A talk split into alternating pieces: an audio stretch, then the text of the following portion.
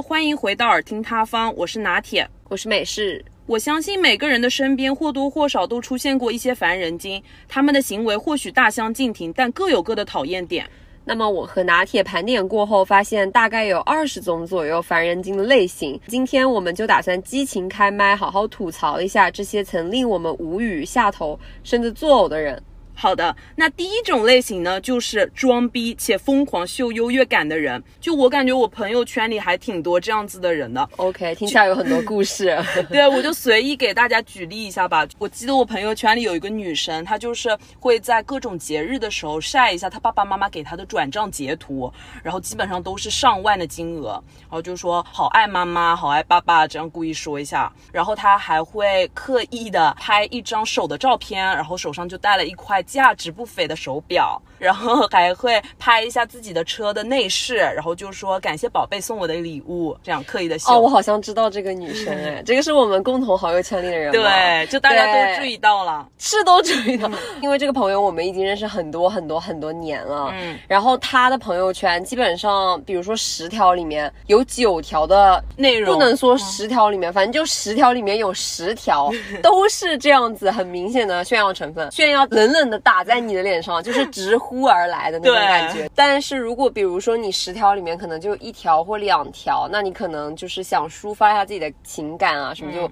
无可厚非，但是十条里面基本上十条都是这样子的。我觉得明眼人都能就是从以前跟他认识开始到现在这么多年里面，基本上他发的朋友圈每一条，嗯，就都是这样子意味。然后跟他本人有接触的话，他其实日常生活中也是就是比较浮夸的一个人，穿的衣服啦都是大 logo，然后还有行为举止，就是跟朋友聊天啊什么的时候，基本上十句里面句句不离开 自己的钱，然后或者说浮华的生活那样子。对对。那我也有一个这样子的经历分享，哎，嗯，你前面说的，我觉得都是刻意的成分特别明显的那一类人，嗯，然后我觉得第二类的话，就是属于暗戳戳的，暗戳戳的，暗潮涌动的那种，对他的这种逼，我愿称之为就是高逼格的那种。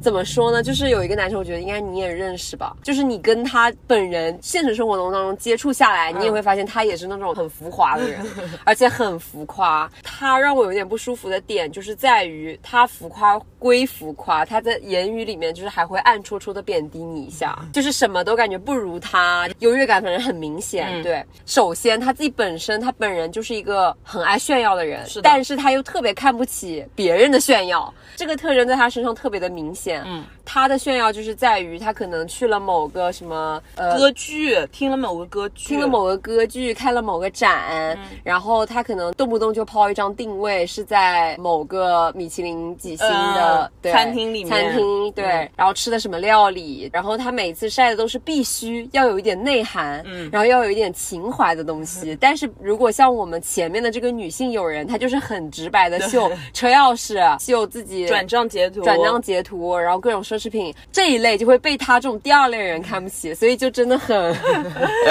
说不来。然后第三种我碰到过的就是这种真的是踩在我雷点上蹦迪的，就是也是属于暗戳戳的这一类人，是属于他们是真的确实是能力很好，对，然后也非常非常的有墨水，就肚子里。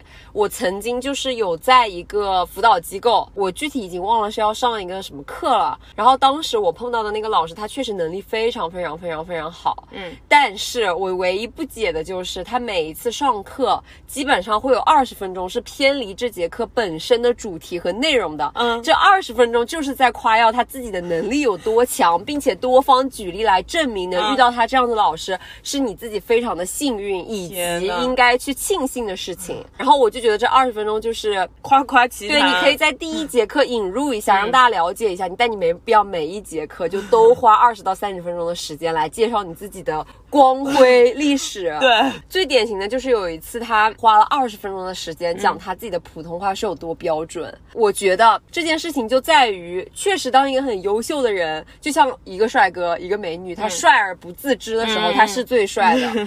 相当于有能力的人，他知道自己啊可能是闪光的。对，那他那样子，我觉得他可能会让他优秀的光环更加加持。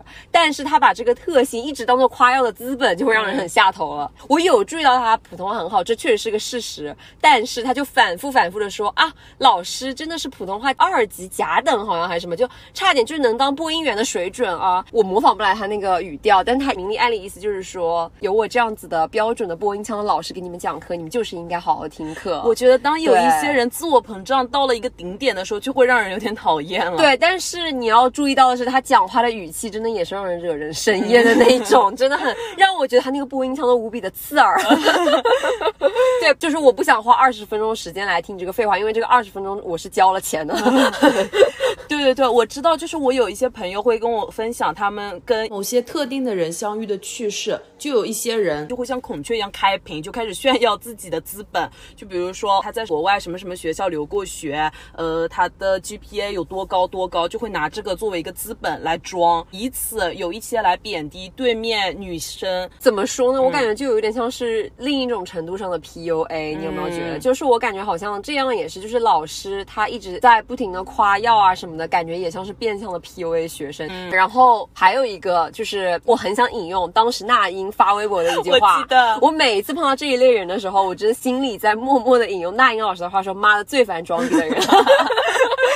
对，然后第四类也算是一个，就像你刚刚说的，就是男性孔雀开屏的经历了。然后有一次我是上晚课，嗯，然后我有遇到一个男生，就是他当时跟我不是很熟，但是我们是一个小组的，嗯，所以就是因为经常互动啊，做小组作业，然后就熟了嘛，嗯，对，然后熟了之后，他就是一直其实就是在无事献殷勤，一直频繁的就是跟你互动啊什么，就有一些很没有必要的互动。哦，对，当时下晚课之后，我觉得就是可以正常的就是下课，然后。回去了，嗯，但是他就是坚持要送我回家。哦，我觉得本身就是朋友啊，客友来说，坚持送你回家可能是好意的，但是他炫耀的成分就是非常的浓哦。我有关注到，就是在上课期间，就是你应该认真听课的时候，他把他那个车钥匙明晃晃的，就是放在那个课桌上，然后随意的变动了好多个位置，就是为了让你看见。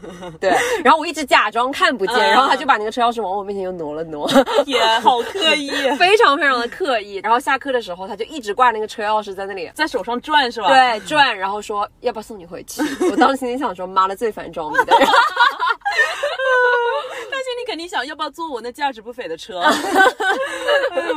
好的，那第二种我们想吐槽的就是阴阳怪气的人。对，是的，我不知道大家有没有在工作场合呀，或者是在以前还没有步入社会的时候，有没有遇到过这一类型的人，就是明里暗里的讽刺你、嘲讽你。嗯，然后他的话里面真的很会阴阳。我先来几个比较普通的吧。好，是我之前在学校的时候遇到过的，就是之前住宿舍嘛，因为我也算是有很多年的住校生活了，然后就会遇到很多比较奇葩的室友。因为宿舍的话要安排值日时间表嘛，我之前有一个室友就是属于在他要值日的时候。他不认真的打扫卫生，就那个厕所其实已经很脏了，但是他就是觉得说很干净，不用打扫。然后当我们为了避免扣分，然后去提醒他说要不要打扫一下厕所卫生的时候，他就会故意开始阴阳了，他就会说这个厕所都这么干净了还要打扫，你们是不是有洁癖啊？就会这样子讲，嗯，感觉是你们的错，就感觉哪里脏啊，就根本就不用打扫。然后呢，还会有一些什么人呢？就我之前大学的时候去上早课嘛，因为我那天也是上完早课之后，中午要出去跟朋友吃饭，所以我早上上早课之前我就很早起来化了一个妆，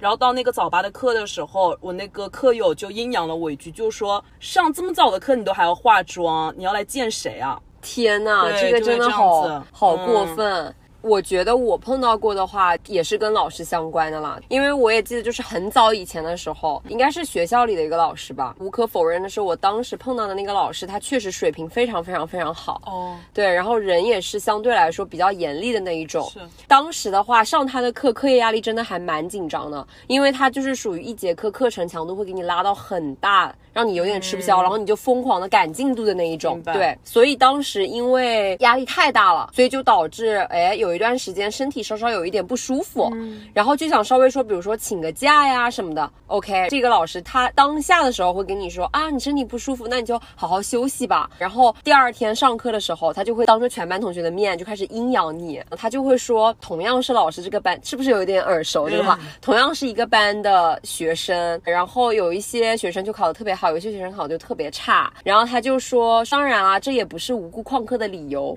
但是我对天发誓，真的是肯定会有碰到身体不舒服的时候，对吧？那这件事情你要怎么去讲呢？就是怀这种愧疚感，那你分明本身你身体就已经不舒服了，而且并不存在说经常无故的，就是很频繁、很频繁、很频繁的请假或者说不上课，就只是说，比如说十次里面偶尔有那么一次，那确实是属于正常状况，对吧？那他就是恶意揣度你，并且阴阳你。对，就是属于恶意揣度，然后非常的会阴阳。我感觉这种情况经常的发生，那种比你年长的人。明里暗里的话里点你，但是他表面上又是说教型的，仿佛好像是为了你好，但是其实私下就是拿话点你，就是让人非常非常的不舒服。但是分明事实不是那样子的，他自己没有经过了解，然后就要拿话点你。我也有遇到过这种，当时也是我的一个老师吧，然后他就是属于那种特别严厉，并且感觉能看出来他不是很喜欢那种成绩很差的学生。嗯，他会怎么做呢？就是在课上的时候会经常叫同学起来回答问题，那他就是有一些偏见的。对，然后如果有有学生没有回答上来他的问题，他就会在叫那个同学坐下之后讲一句话，就说这种题都做不出来，拿块豆腐撞撞死算了。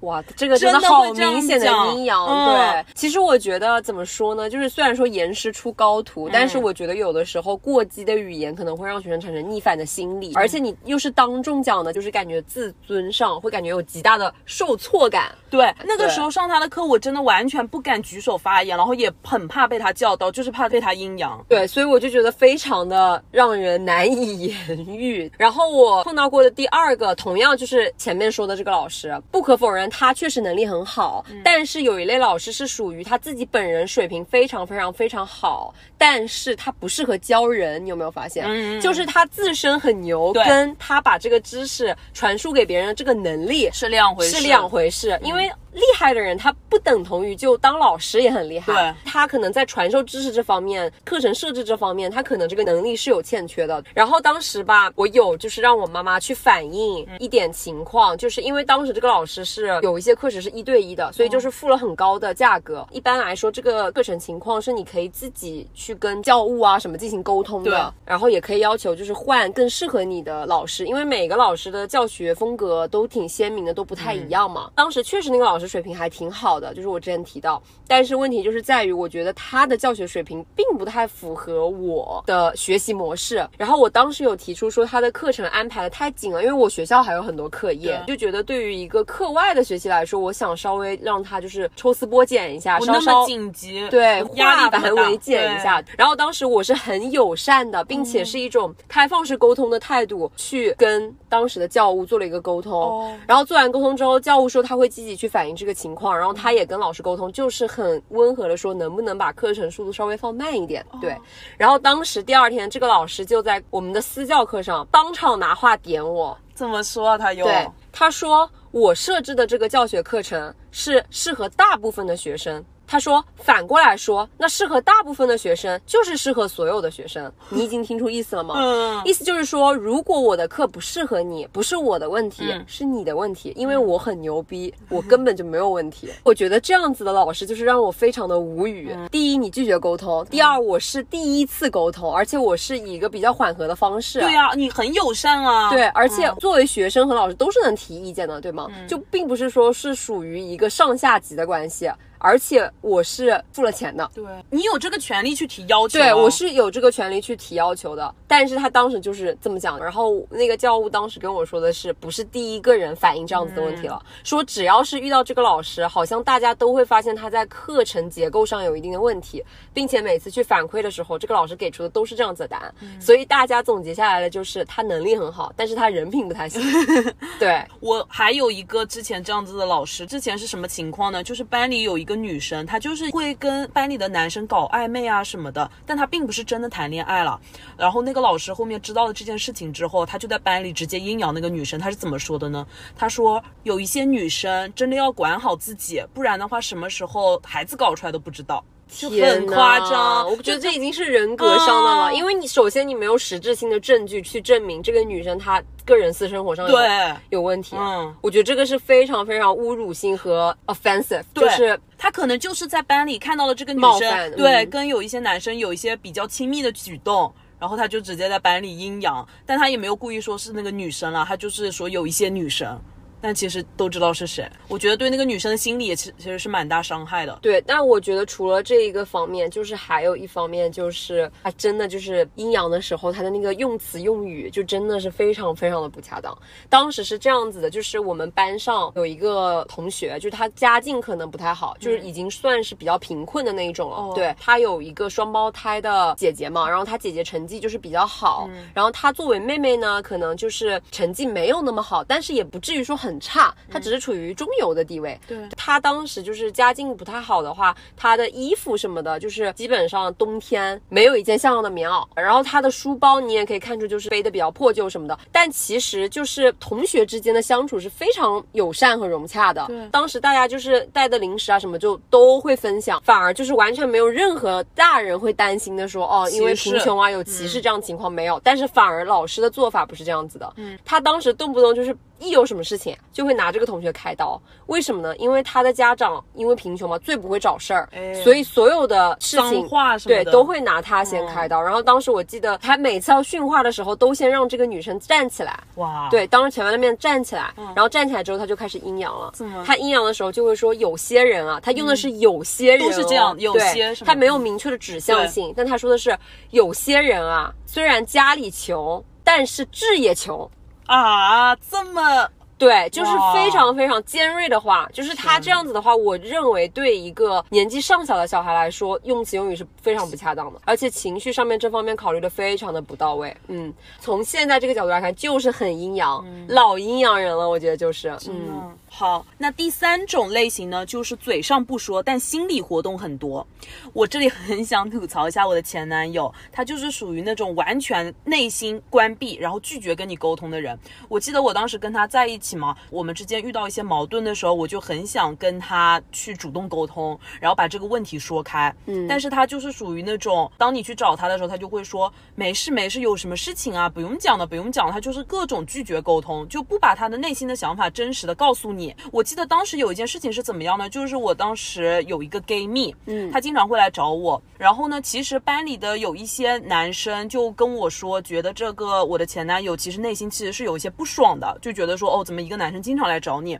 哎，我当时被他们讲多了之后，我也觉得会不会我这个做法有一些不对，所以我当时就有主动去找他，就说你心里有没有这么想？我说你如果真的觉得很那个的话，我就让那个 gay 蜜不要来再来找我，就我们不要再聊了，或者怎么样？嗯，对。但是他当时明确跟我表示的就是说啊，我没有这么觉得啊，我觉得无所谓啊，没关系的。就是表面上装的很大度，嗯其实心里在乎的要死。对，但是你去跟他做出积极主动的沟通了之后，他又回避了这个沟通，是的嗯就是相当于你再积极的做沟通，你已经给过机会了，对。嗯而并且你给的这个机会还不是一次，是三番五次的主动沟通，呃，觉得他察觉到他情绪上不对了，嗯。行为上有异异常异端了，觉得这个感情上快有裂缝了，然后你又去做弥补，又去做沟通，但是他每一次都是装作很大度的样子，是的是的。说啊有吗？没有吧，我不是这么想的，但是到最后爆发争吵的时候，吵起来发现又是这样子的事，对，最后就像美式说的，我们爆发争吵的时候，我记得他有一次是给我写了一个比较长的小作文，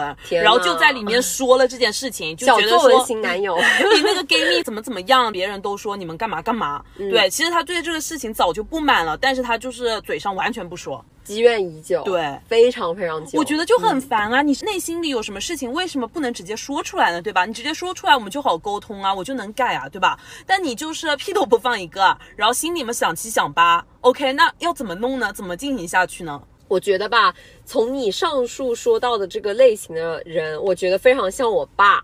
就是我观察到我爸和我妈的情感生活当中，我爸也基本上是处于这种拒绝沟通、完全封闭自己的模式。嗯，然后每次爆发争吵的时候，都属于是旧事重提、一起吵的这种炒冷饭的概念。就是相当于我打一个很贴切的比方，我爸这个人吧，他经常就是嘴上说的和他心里想的一直都不是同一个想法。行不合哦，不能算。我打打一个最简单、最简单的例子，我不知道是否贴切，但是就可以便于大家好理解他是一个怎么样的人。比如说，某天我们可能要带一点就是那种手做的面包啊，然后那种甜品回家嘛。每次我去买的时候，我都会问我爸，我说：“哎，你吃不吃呀？什么的？”对，一般这个时候我问我家里的其他家庭成员，他们就会说：“哦，那你能不能给我带一个呃，比如说泡芙啊，或者你能不能给我带一个什么？”就大家都会爆出自己想吃的东西。嗯，然后呢，我每次问到我爸的时候，我爸都会说：“啊，我不要了，买这些干嘛？”他说：“不用了，不用了，这些买来真的就是浪费浪费。”他说他不喜欢吃这些。每一次从小到大，基本上遇到这样子的场合，每一次都是这样子的回答。对，而且我基本上会问同样这句话，问我爸问四到五次，问完之后，我爸就会说：“真的不要呢。”然后并且很不耐烦，让我赶紧去买。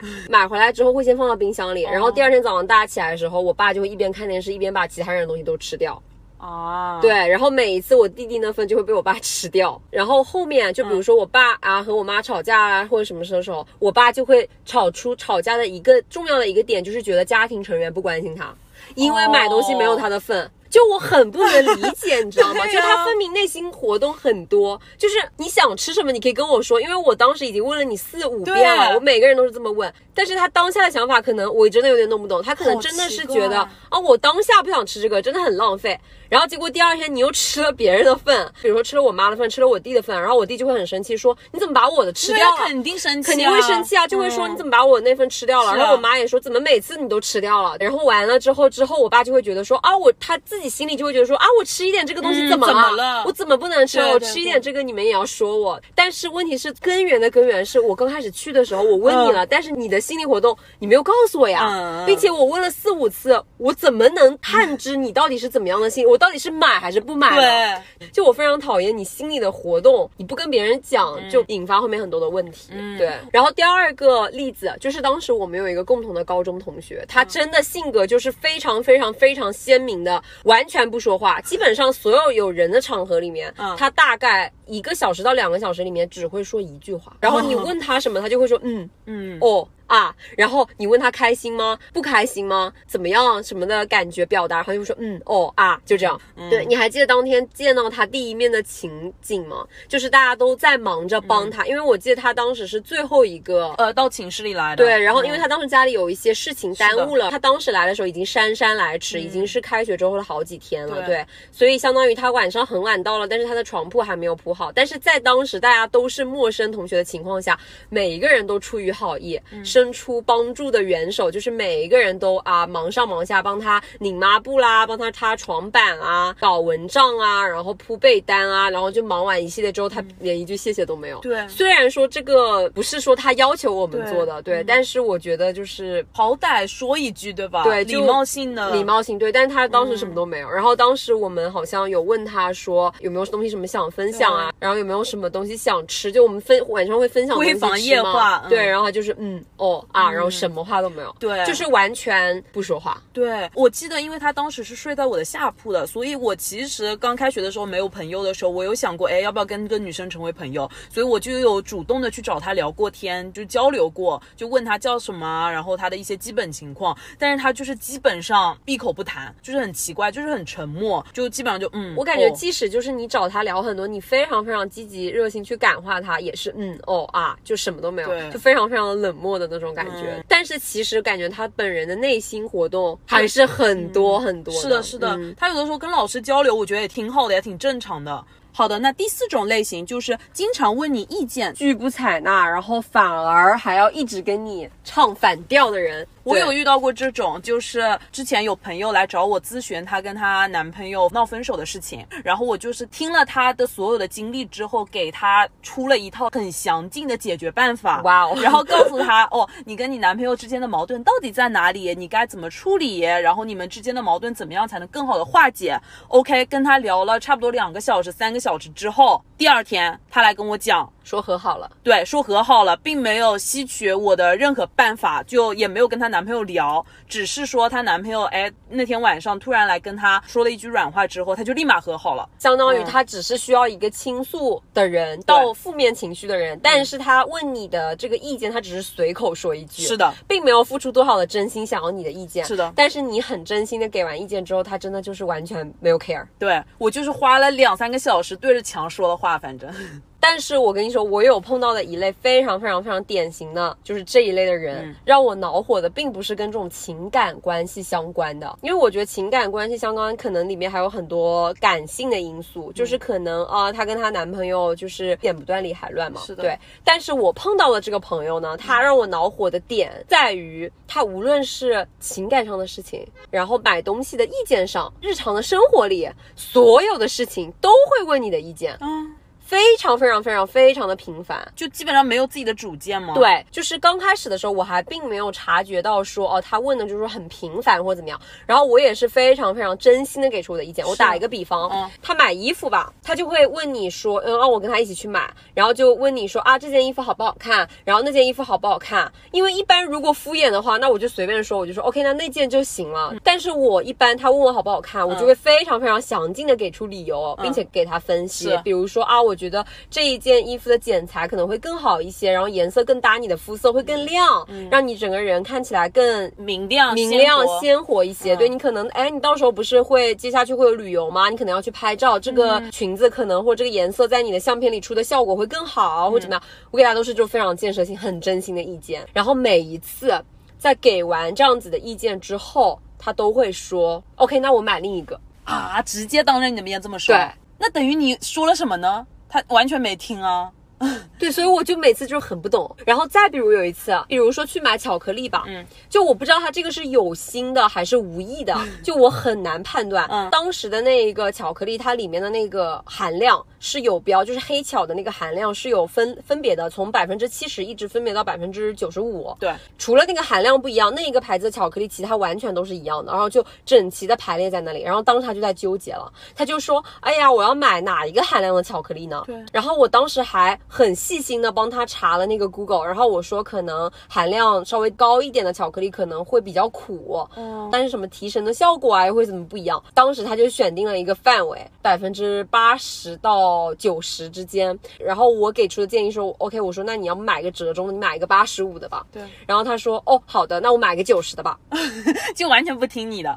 他其实早就想好了，对他其实早就想好了。那你每次问我的意义在于什么？就是我懂，就是我自己本身我也非常的就是喜欢纠结，就是我也是属于那种选择恐惧症，我也是有选择恐惧症的人。然后你也观察到，我每次比如说要买什么东西或很心仪的东西，我每次要挑的时候，我也会问你的意见。但是我每一次问完你的意见之后，我是会采纳的，我是会考虑的，并且我真的会去权衡。然后我就会觉得说，哦，你帮我投一票吧。对。然后我就会说，OK，那你们大家都支持我买什么，那我就买那个。嗯。因为两个都放不下嘛。但是他真的很。明确很决绝哦，每次在你说完之后，他就会很决绝的选另一个。我觉得他们这些人就是属于在问这个问题的时候，他们之前已经内心就有很坚定的答案了，他只是问问而已。但是可能没想到你会给出这么详尽的一个方案。No。你知道为什么让我恼火吗？因为我觉得你就算你问完我意见跟我唱反调，你可能是无意的。我之前也有提到，那我就不会那么恼火了。对，为什么这么恼火？是因为我发现他问的越来越频繁，信息也会发过来给你问，甚至他跟心仪的男生出去，他也会发过来给你问要穿哪个或者要画哪一盘眼影。然后呢，我有一次真的就是很频繁、很频繁的被问的很烦了之后，因为我就觉得我反正每一次给出真心的建议，你也不会采纳。这个时候我已经就是不想再很认。给出建议，花力气了之后，因为你知道需要给他分析，我需要就是也要花很多力气的嘛，对吧？因为我要放下我自己手中正在干的事情，真心的帮他想，因为我自己带入进去。如果是我的话，我会选哪个？嗯，然后这个时候我就随便给了一个建议，然后他就会指责你给的很敷衍啊，这就是我觉得很恼火的点。很过分哎，指责说为什么你都没有给出很真心的建议，为什么你没有合理的分析？真的有，所以让我非常的恼火。对，然后我就很烦这一类人。对，那我也有遇到过这种，就是。之前有一个女生，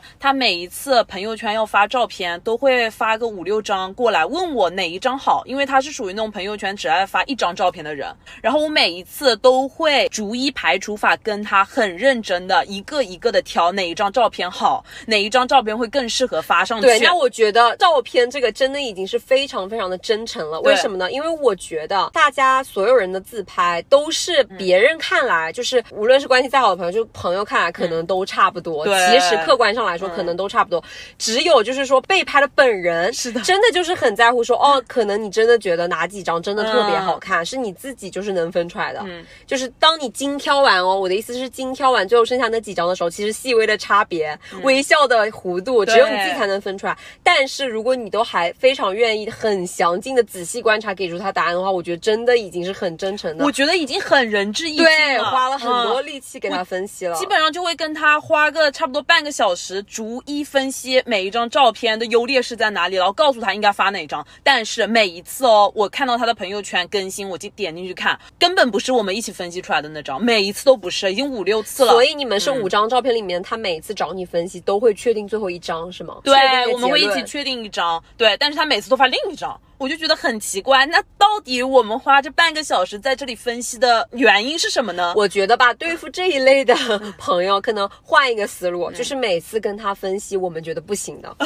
我也觉得，就是跟他分析说，我为什么我们觉得这几张不行，然后剩下的哪个行，你自己去想吧，你自己去考虑，可能这样子会更好。好的，那第五种烦人精的类型就是一味的向你索取的白嫖党。当朋友的里面，我觉得一味的向你自己的好朋友索取，然后从来没有想过要付出的这样子的一段友情的关系，第一是很不健康的，第二其实是有一些不对等的。因为我有碰到过一个朋友，我不知道你认不认识，当时我可能也有跟你吐槽过啦，就是我这个朋友有一个非常非常鲜明的特征，就是他真的有感觉，就是拿我当 ATM。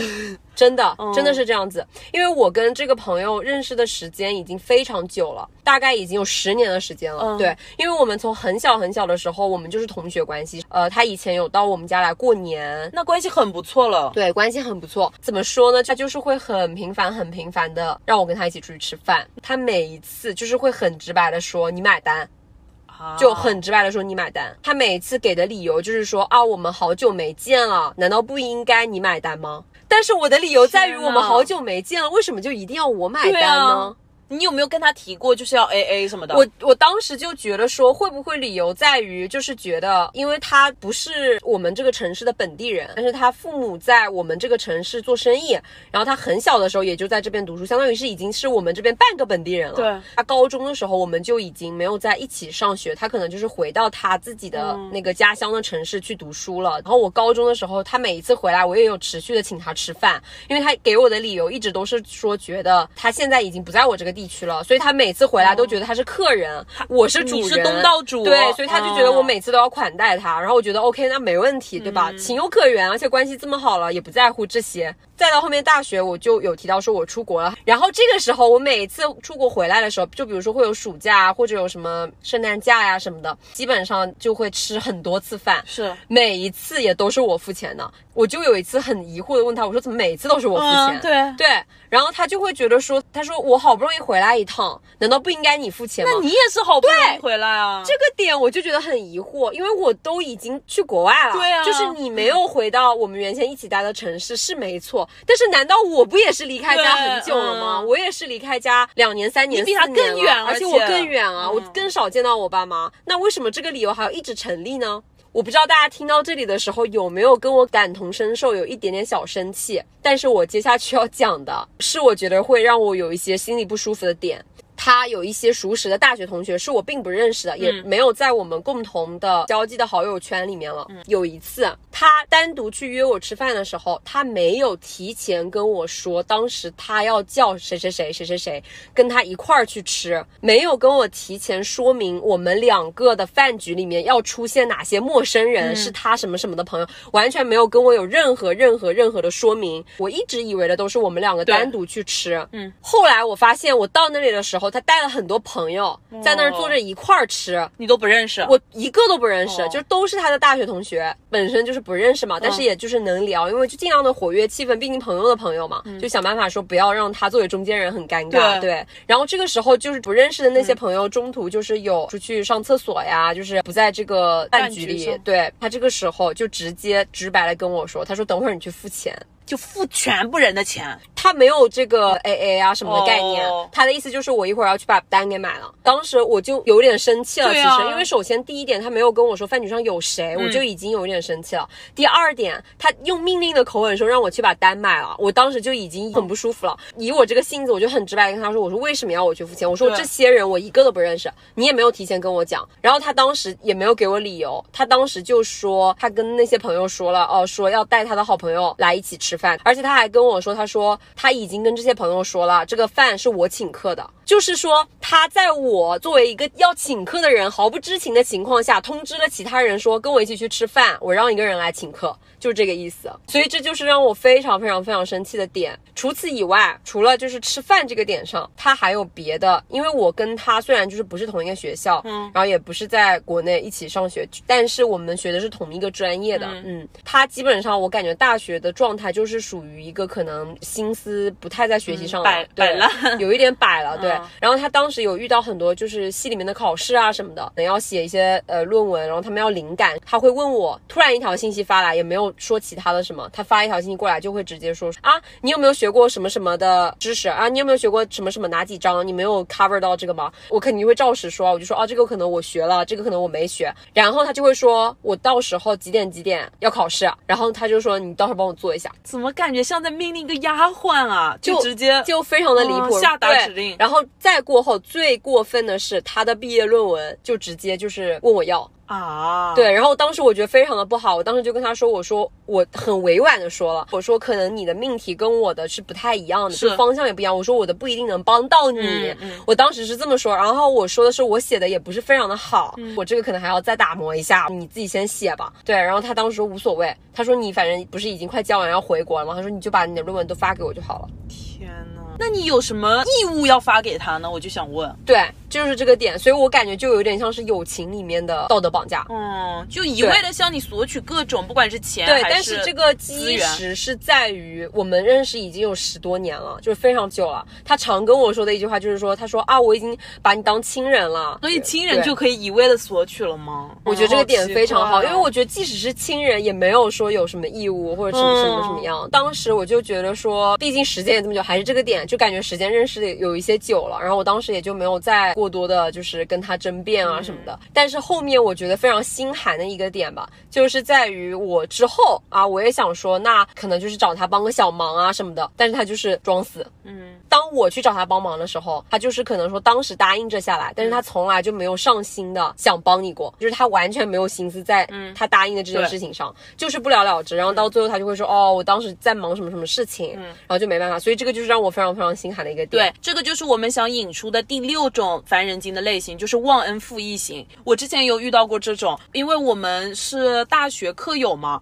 然后经常会有一些作业，就是你先做完，你可以先在系统上先交上去。嗯，然后我是属于那种一有作业布置下来，我就想很快的做完，并且交上去的那种人。然后我经常就是会交完作业之后，已经快要到那个截止日期了，我那个课友就会来问我了，问我说你这个作业做完没，交了没？刚开始一两次的时候，我就会说哦，我早就已经交了。他就会发一句，就说那你发过来给我看看。他也是跟你刚刚那个朋友一样，就是下达命令式的语气，而且就是非常直接的，说，就是发过来给我看看，也没有什么寒暄、客套、谢谢什么的。OK，那我觉得第一次、第二次我觉得还行，说哦，那我发你看看，你不要跟我写的完全一样，我就会发给他看。但是我渐渐发现，他基本上到后面就是形成了一个白嫖的习惯。白嫖党，嗯他就是快到截止日期了，知道拿铁这个人你肯定就会做完了，他就会来问你了，说发过来给我看看。我感觉他们已经形成一种惯性的思维模式嗯了，就是到这个时候不用自己做啊，而且他默认你一定会给他。对因为首先我觉得他可能就是觉得仗着你是那种属于不太好意思拒绝别人的人，嗯他就可能拿捏住了你这一点，然后他每一次到这个节点的时候，就会成习惯性的思维定式，就来找你要。嗯，就是感觉在窃取你的劳动果实。但是最嗯无语的是，一般这个时候，如果你有一次反常的拒绝了他，这一类人就会暴怒。他还会觉得是你对他不好，你平时都给我看的，为什么这一次你不给我看了？你对有问题。是的，是的，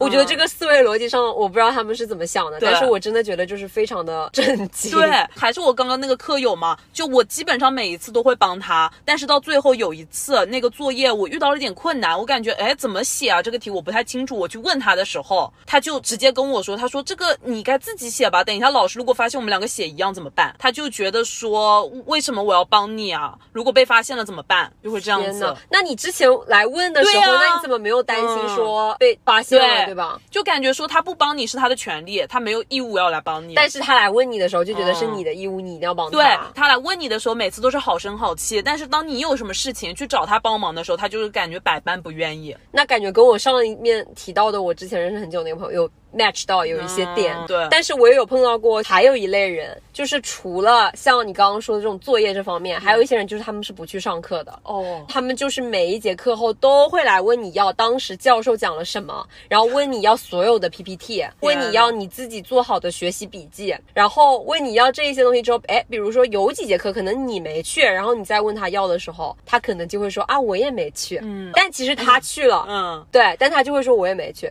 只能你帮他，不能他帮你，反正。对，我觉得这样绝对不是真正的朋友。是的，嗯我觉得这种就泛泛之交吧，但是就算是泛泛之交，也不能把别人当工具人吧。你也不能忘恩负义啊，对吧？你好歹是平等一些吧。是的，是的，嗯。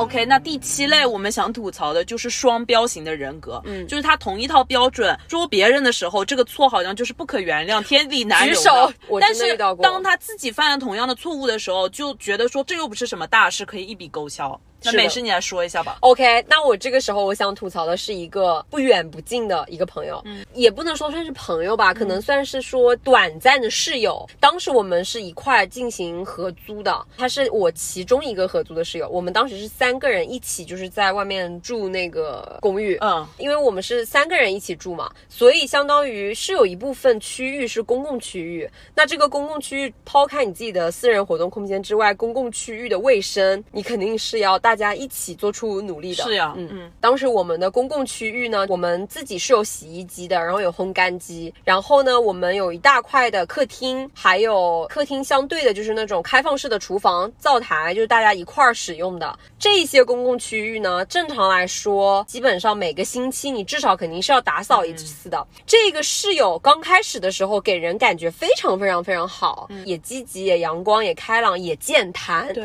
并且性格感觉也特别的不错。但是相处下来看，发现并不是这样子的。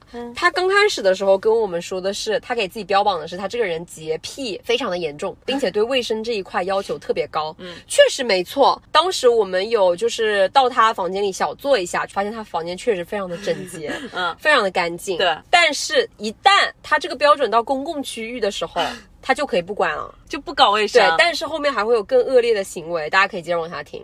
首先，这个垃圾，公共区域的垃圾、厨余垃圾，每一个人每天都在做饭，是。你不可能说这个标准细微到你今天往里面扔了一个果核，你往里面扔了两块剩肉，嗯。对吧？你不可能说挑挑拣拣出来，就是到底谁扔的多，谁扔的少。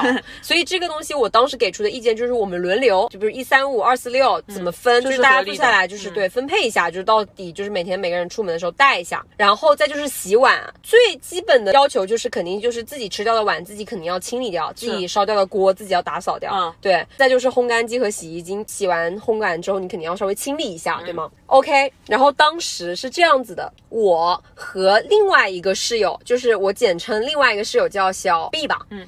我跟这个小 B 呢，就是非常的积极，就是我是这样子，我会习惯性的把那个垃圾桶的垃圾换下来，然后打包好放在门口。那么这个小 B 呢，他就会非常自觉，看到我把垃圾换下来之后，哎，他就想说我都换垃圾套垃圾袋了，那他就去把这个垃圾扔掉。嗯，然后这个扫地呢，一般就是哎，我把这个公共区域的地给扫了，那这个小 B 呢就会抽空把这个地用吸尘器清一下，然后再拖一下。然后那个烘干机呢，反正是我们两个各自烘完之后，都会把那个烘干里面的那个衣服的灰尘，就是把那一块拉下来，然后擦一下擦掉。对对。但是哦，到这个我刚刚说的这个室友小 A 的时候，从来就没有清理过。但是我们当时也不好意思直接说，就觉得啊你怎么这么懒？因为我们大家生活在一起，抬头不见低头见的。然后我们当时就没有说，就是很直白说，就我们还只是那么坐着，我们就是还是像我刚刚说的他做着流程做着。对，但是到后面大家的时间到了期中期末都会很忙，这个时候可能垃圾就丢不来及了。对然后这个时候他就是会指使我们，就说，哎，你们怎么还没有把垃圾换掉？他就会在早上第二天早上起来的时候，在我们共有的群里面发说，这个垃圾都已经满出来了。怎么没有人去倒？他还匹配了前面我说的阴阳的那种人格，就是他会说：“哎呀，垃圾都满出来了，好脏啊，已经有一点异味了。”就是他在敲点谁啊？我们平常一直都在做啊，那从来没有倒的是你吧？做啊，对嗯，除此以外，他的碗也从来就是不洗。关键点就来了。刚开始我从搬进去的时候，我就有跟这个室友 B 做建议，我说，因为我们是集体生活，对。那我觉得该分的东西应该是要分的比较清楚嗯比较好，避免后续日后更多的争端。所以我们在前期就把这个工作做得好一些。我打一个比方，就是为了出现谁不刷碗的这个问题，我已经有预设到了，所以我就说，那我们能不能就是买自己的碗筷，哦。就是每一个人的碗筷的样式都不一样，有各种的花样的话，嗯。那你之后就一目了然，嗯谁的碗放在水池里没有洗，嗯那你就很明显了，对吧？小 B 也同意。但是小 A 一开始的时候，他就强烈的建议说，不行，所有的碗筷必须统一，所有的炒锅也必须统一。他是为了省钱吗？还是我不懂，嗯然后我当时完全不懂，而且当时我就是我们刚开始进去的时候，根本就不知道，就是他是一个非常双标的人，嗯就觉得 OK 没问题啊。那可能你想一起买，就是觉得呃大家关系好或者怎么样，对然后就说 OK 那算了，那我如果再咄咄逼人的话，就会觉得说好像我想分得很清楚一样，嗯嗯对。然后当时就说算了，到之后这个问题果然就引发了，就是他一直不洗碗，但是大家的碗筷都是一样的，分不出来？根本就分不出来是谁没洗。然后他恶劣的行径就来了。他会倒打一耙，双标就来了。其实是他自己根本不写，然后放久了之后，他自己就感觉好像忘了。但是你知道吗？他是唯一一个早上起床会吃燕麦的人，然后那个碗里面还残着他吃燕麦的那个渣渣渣渣还残留在那里。我早上的时候一般都是煎蛋和培根。另外一个朋友也是，他自己会做，就是一些酸奶碗，哦就那一些，就很明显其实。但是他每一次，因为我们出客厅的时候，有的时候不是三个人一起出去的，就有的时候是室友 B 出去的时候，他就会跟室友 B 说这个水池啊有碗什么的，就是想跟他说一下，可能就要洗了。嗯，那他这个时候就会说啊，不是我的吧，应该是美式的，美式没洗，就这个是趁你不在的时候说可能是你的。对，但是这个时候其实室友 B 和我都是心知肚明的，因为我们早就已经观察到他这个点，嗯并且我们私下有交流过，但是我们没有交流过过多的，我们就只是说能不能想一个办法让他就是委婉的把自己该做的事情做了。但是这个时候无语的就来了，在他说完那个碗是我的时候，我其实有一点生气了。对啊然后当时我回家之后，我就马上到水池那儿，然后我就跟他说，我说这个碗是我的吗？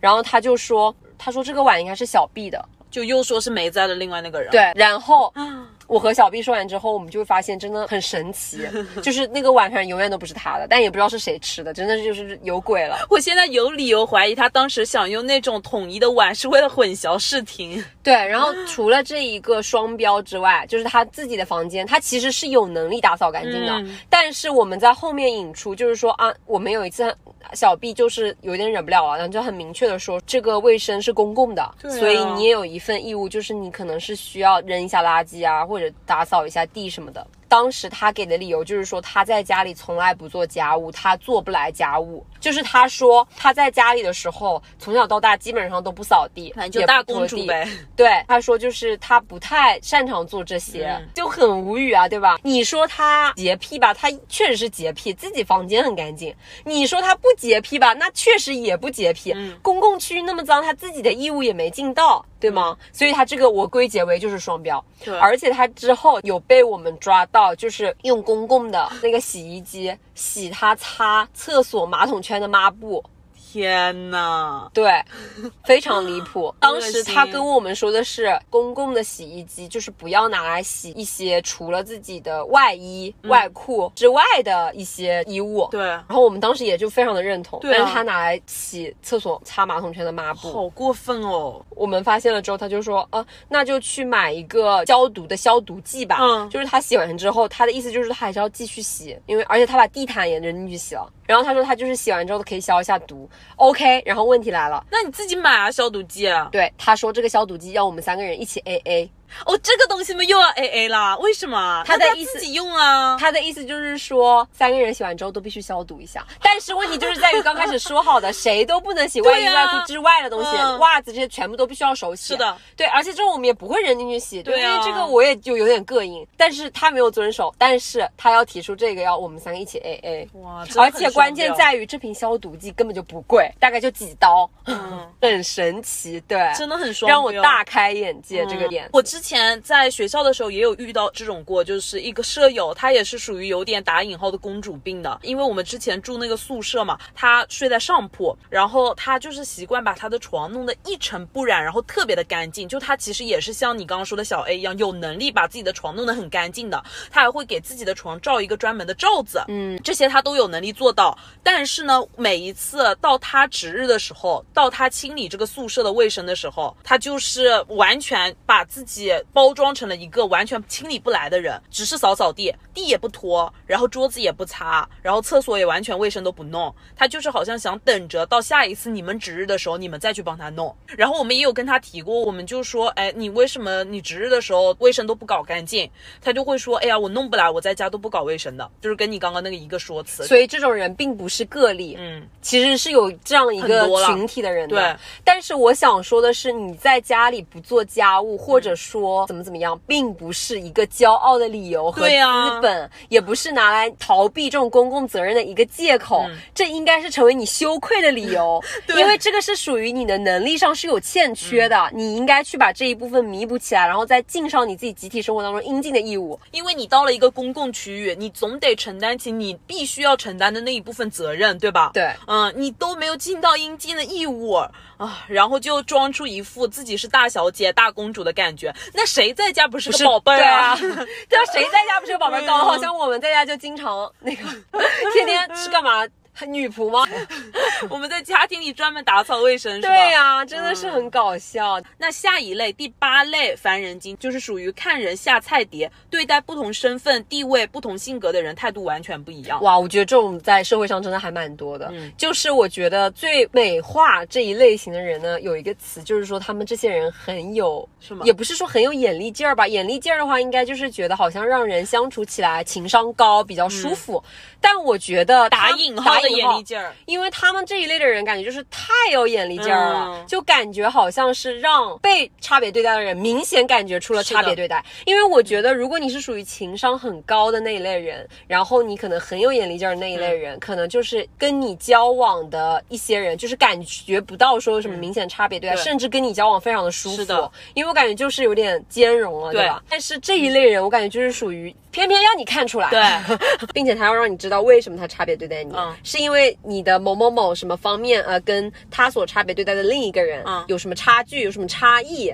就比如说家庭情况，对，嗯，就像我刚刚有最前面的时候提到的那个老师，就可能是因为就是这个学生他的家境就是非常的不好，嗯，对，然后他就是要让这个学生很明显的感受到，因为你这个家境不好，所以我就是要针对你，嗯，对，就有一种这样子感觉。我记得你之前有提到过，就是你有一个老师也是会看家里同学开什么车，会，而且真的是做了很详尽的调查哦。这里没有就是污蔑任何老师的意思，就。就是我们仅限于我们就是生活当中真实碰到过的，嗯，他是会就是做过详细的调查，就是哎不同的家庭开什么车，或者是呃家里的年收入在多少，或者是家里的父母是干什么工作的，然后这个时候呢，就是他的这个差别对待就会很明显了，对。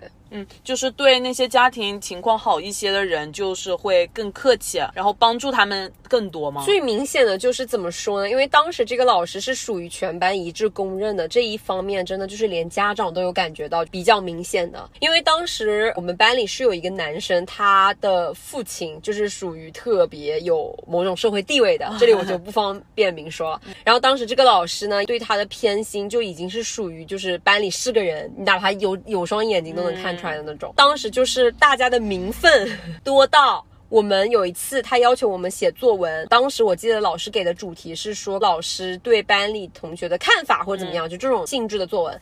然后当时全班哦，不夸张，全班统一写老师对某某某某同学特别偏爱，并且还有同学不怕死的在作文里面详细写了说，可能是因为他们家地地位比较高，呃，这里插播一个小插曲嘛，就是当时有一部电影，就是《夏洛特烦恼》，当时写作文有一个作文标题说“我的区长爸爸”，哦大家还记得吗？对，异曲同工之妙。哦反正就是大家都是那么讲的。然后当时这个老师他就非常生气，在课后专门把所有同学召集在一块儿，然后让我们坐下来，他开了一个会。他当时说的就是啊，辩白自己，说老师根本就没有因为什么什么原因就对某某某同学特别好吧。然后他当时就是把这个同学亲自叫起来，说某某某同学，你有觉得老师对你特别好吗？然后当时那同学说，感觉老师确实挺好的。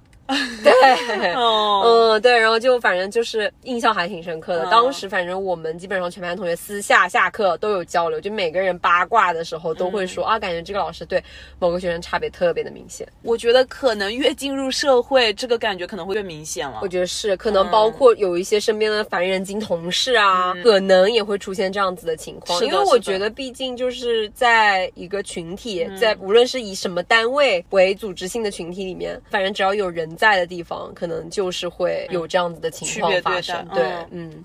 那第九类烦人精就是属于没有边界感、自来熟，不把自己当外人。这个我真的特别想讲，就是我之前在大学期间的时候，也是遇到过一个人，他就是属于感觉你刚跟他认识没多久，他就是觉得已经跟你特别特别熟悉了。我记得有一次是跟他上同一节课，然后我们是并排坐，我当时在那里打电脑看电脑嘛，他就是会不自觉的把头凑到你的电脑旁边来看看你在做什么。哦嗯，然后我就明确跟他表示，我说，哎呀，我说我这里在忙点事情，然后我把电脑就移了一下，他还是会不停的眼睛往你的电脑上面瞟，看你在干嘛。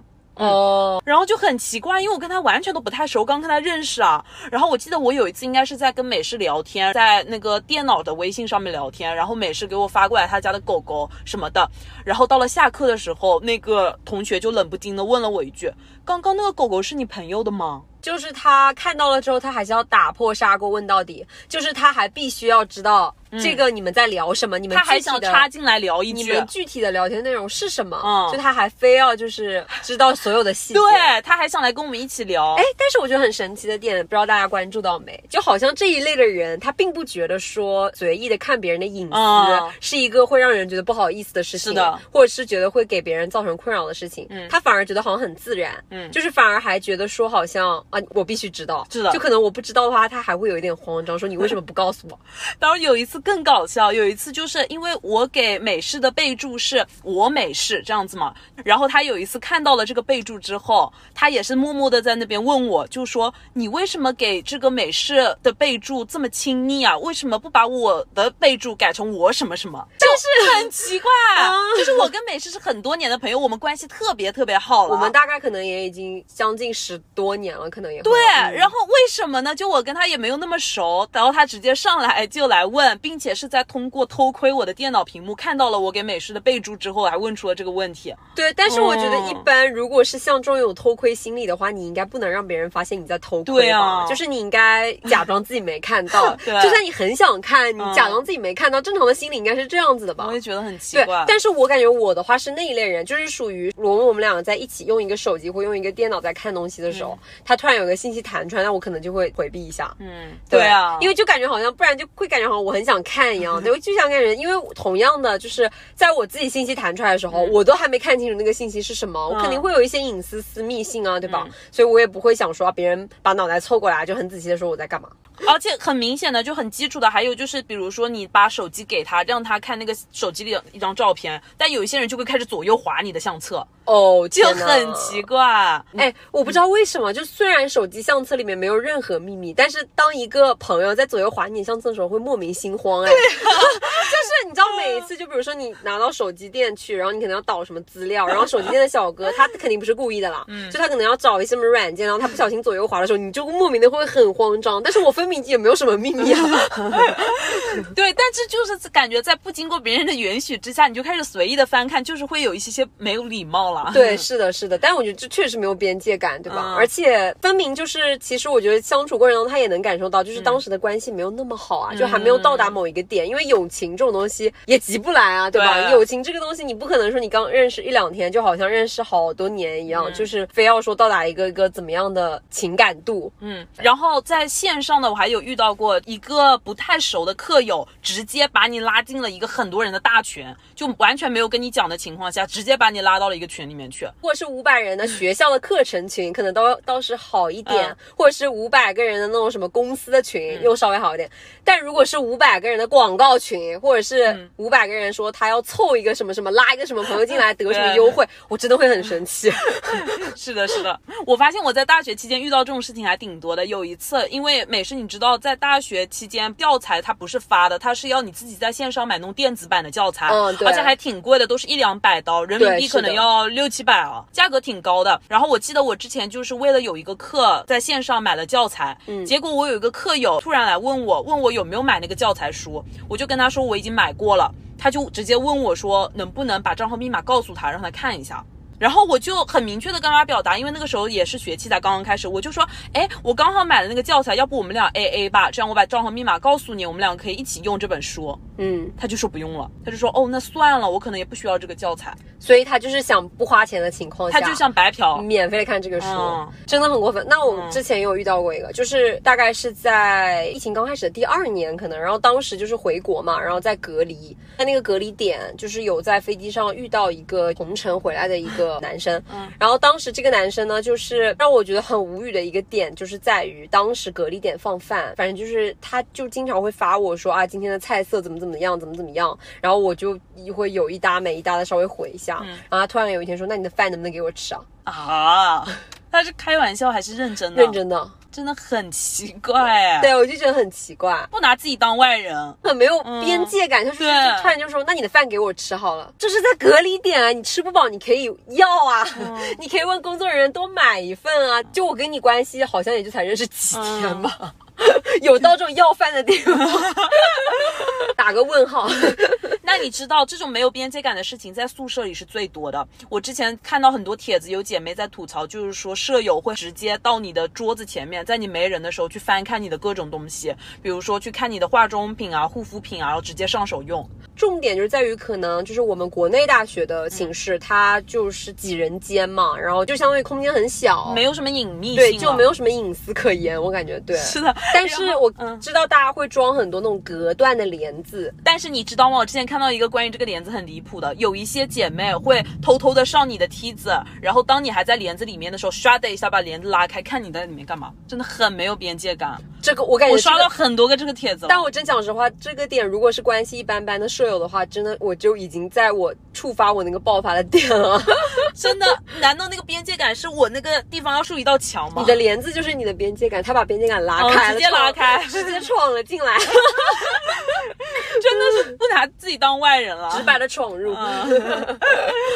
OK，我下一个我想分享的一类人，让我很讨厌的，就是在于有一类人是通过捧杀的方式来达到他自己的目的。我就只遇到过一个例子，但是也是让我记忆比较深刻的，也是属于我舍友里面的其中一个。这个舍友呢，有说到就是他做饭技能特别特别特别差，就是他。基本上做不来饭，但是我这里的做不来呢，前提在于他不愿意学，并且懒，就是说他不想洗碗，不想洗盘子，不想去买菜，所以他懒，所以他做不来饭。嗯这个做不来不是说没有能力做，而是他不想去做，所以他自己归到做不来饭那一类了。跟我们刚开始住在一起的时候，他就一直就是在强烈的说啊，你们做饭一定很好吃吧？当时我们还没觉得什么不对劲，因为我们刚开始住在一起，谁都没有烧过饭。他说觉得你们都是很会做饭的那一类，就感觉随便烧点什么东西应该都很好吃，就厨艺都很精湛。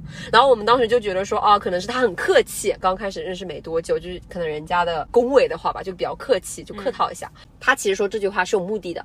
就你到之后才会发现，他刚开始的时候就是抱着目的来的啊。为什么这么说呢？他刚开始的时候就有跟我们提出说，能不能这样子，所有做饭的任务全部都交到我和另一个室友的身上，他不做，就是我和另一个室友两个人轮流，两个人买菜，他负责吃，嗯，但是他的饭钱会跟我们 A，理由就在于他自己做不来饭，就是因为你们做饭精湛，你们就必须有这个义务要做给他吃。反正他没有明着这么说，但是感觉是这样子的意思。嗯，然后我们当时给出的理由就是，我和另外一个室友就觉得很不可理喻。为什么我们会这么觉得？因为首先我们在大学里面的专业是完全不一样的，我们是三个专业的，对，相当于我们三个专业的课的时间是非常非常不一样的。你就别说给他做饭吃了，就我们自己回寝室可能都不一定有时间能赶上中午午饭的那个点，还要给他做饭。等着他回来吃，那我们怎么磨合他的课的时间呢？这个安排本来就非常的不合理。然后我们当时有提出自自己的异议，就是说感觉好像这个诉求不是很合理。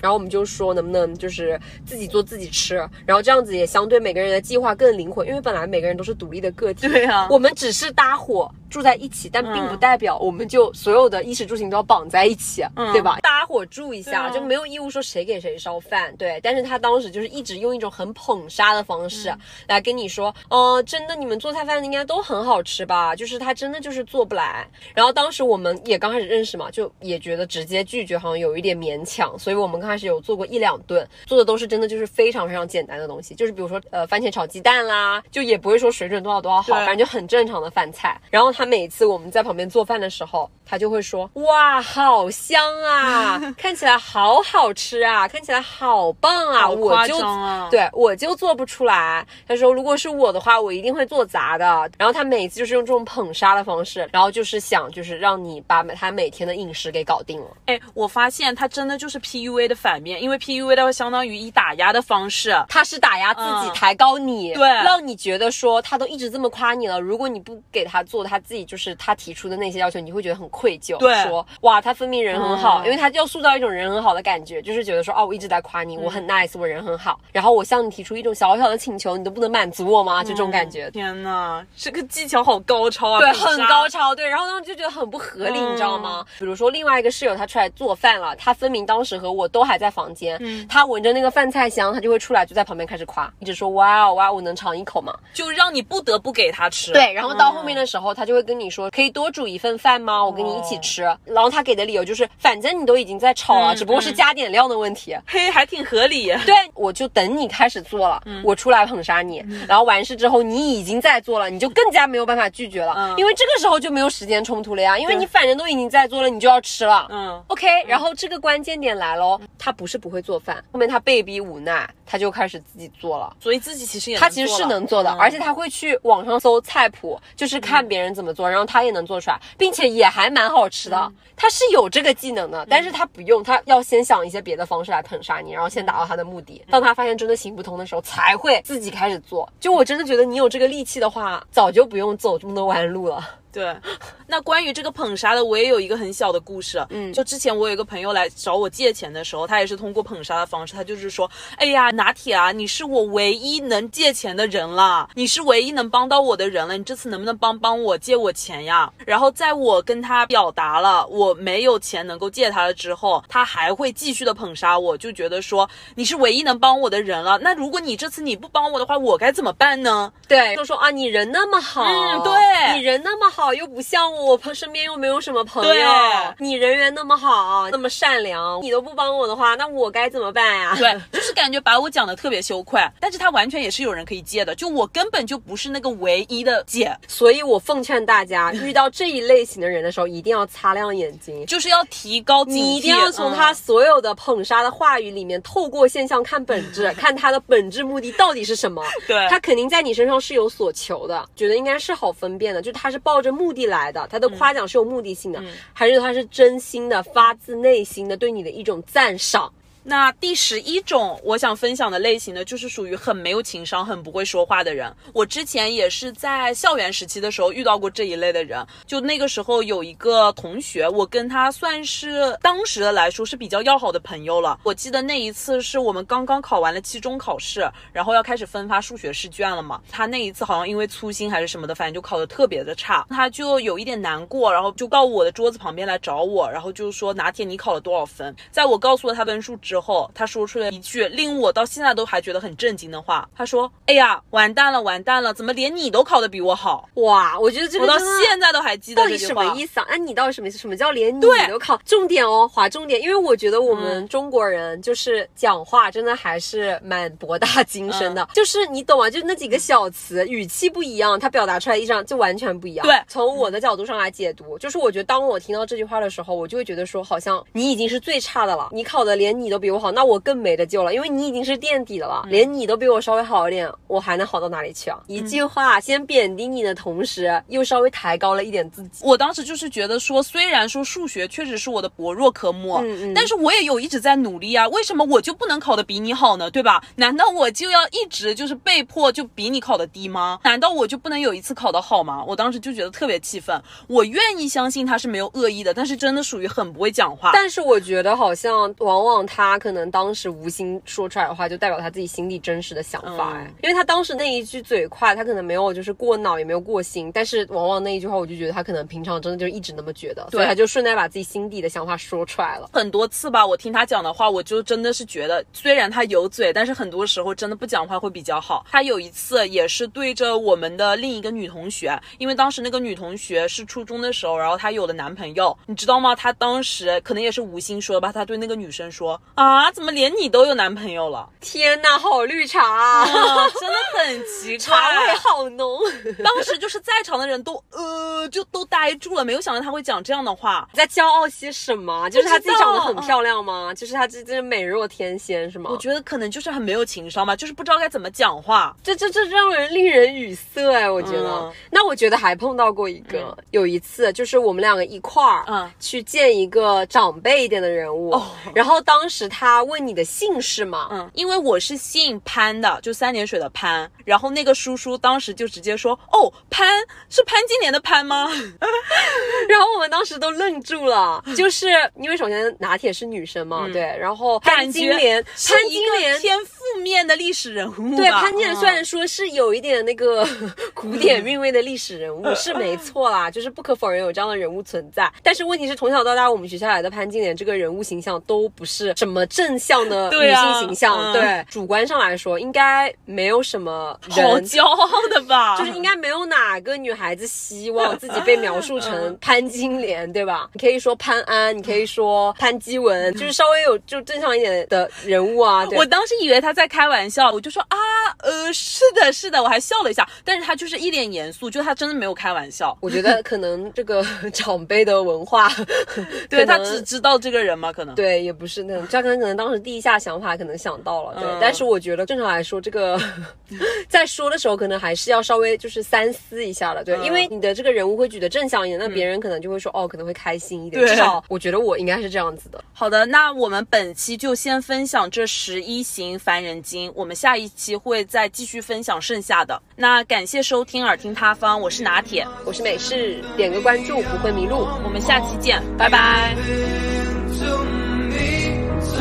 night, such beauty. Hey, hey, hey,